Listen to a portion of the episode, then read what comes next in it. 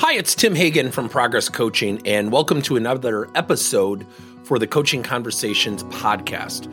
Now, we are on Stitcher, we are on iTunes, and multiple different channels. Please check us out. Now, one of the things that you'll get out of our podcast episodes is a lot of content, a lot of strategy. It's not fluff, it's not concept. Yet, we really want you to engage with the content and let us know your feedback.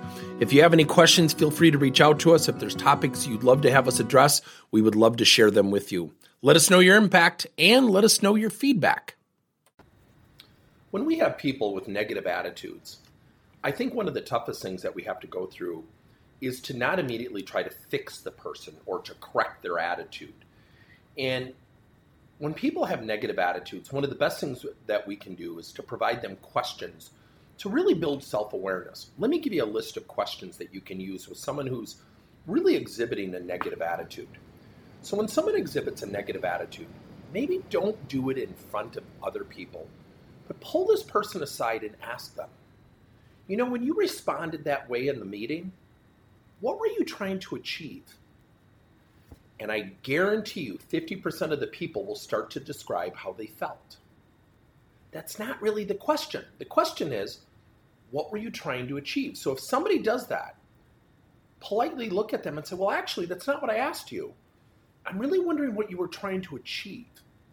And if they continue to talk about emotions, share with them. Would you mind if I shared with you what I think you achieved? I understand and and and I empathize with how you felt, but I think what you did is potentially distance yourself from your teammates. A second type of question is something called a self actualized question. What are you going to do to successfully engage with your teammates? It's a what question plus a success imperative. So when someone is negative and they're frustrated with somebody else, ask them that. So, what are you going to do to successfully engage with that person? What are you going to do to successfully communicate with that person?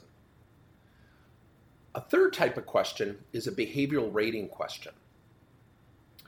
So, on a scale of one to six, with six, you were really positive, you were energetic, you were really engaged with your teammates.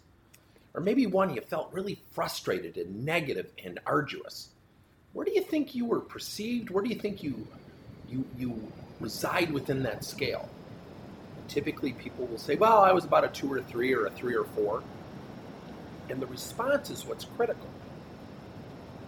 What do you think we need to do to help you move in a position of a number six? What are the first two steps we should take?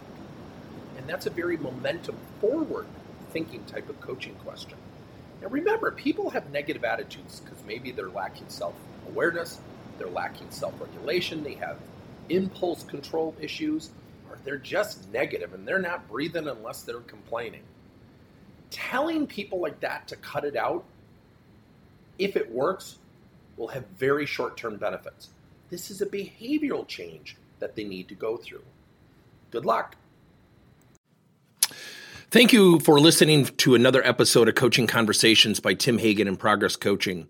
Now, our company is always coming out with new and innovative solutions to help leaders coach their employees.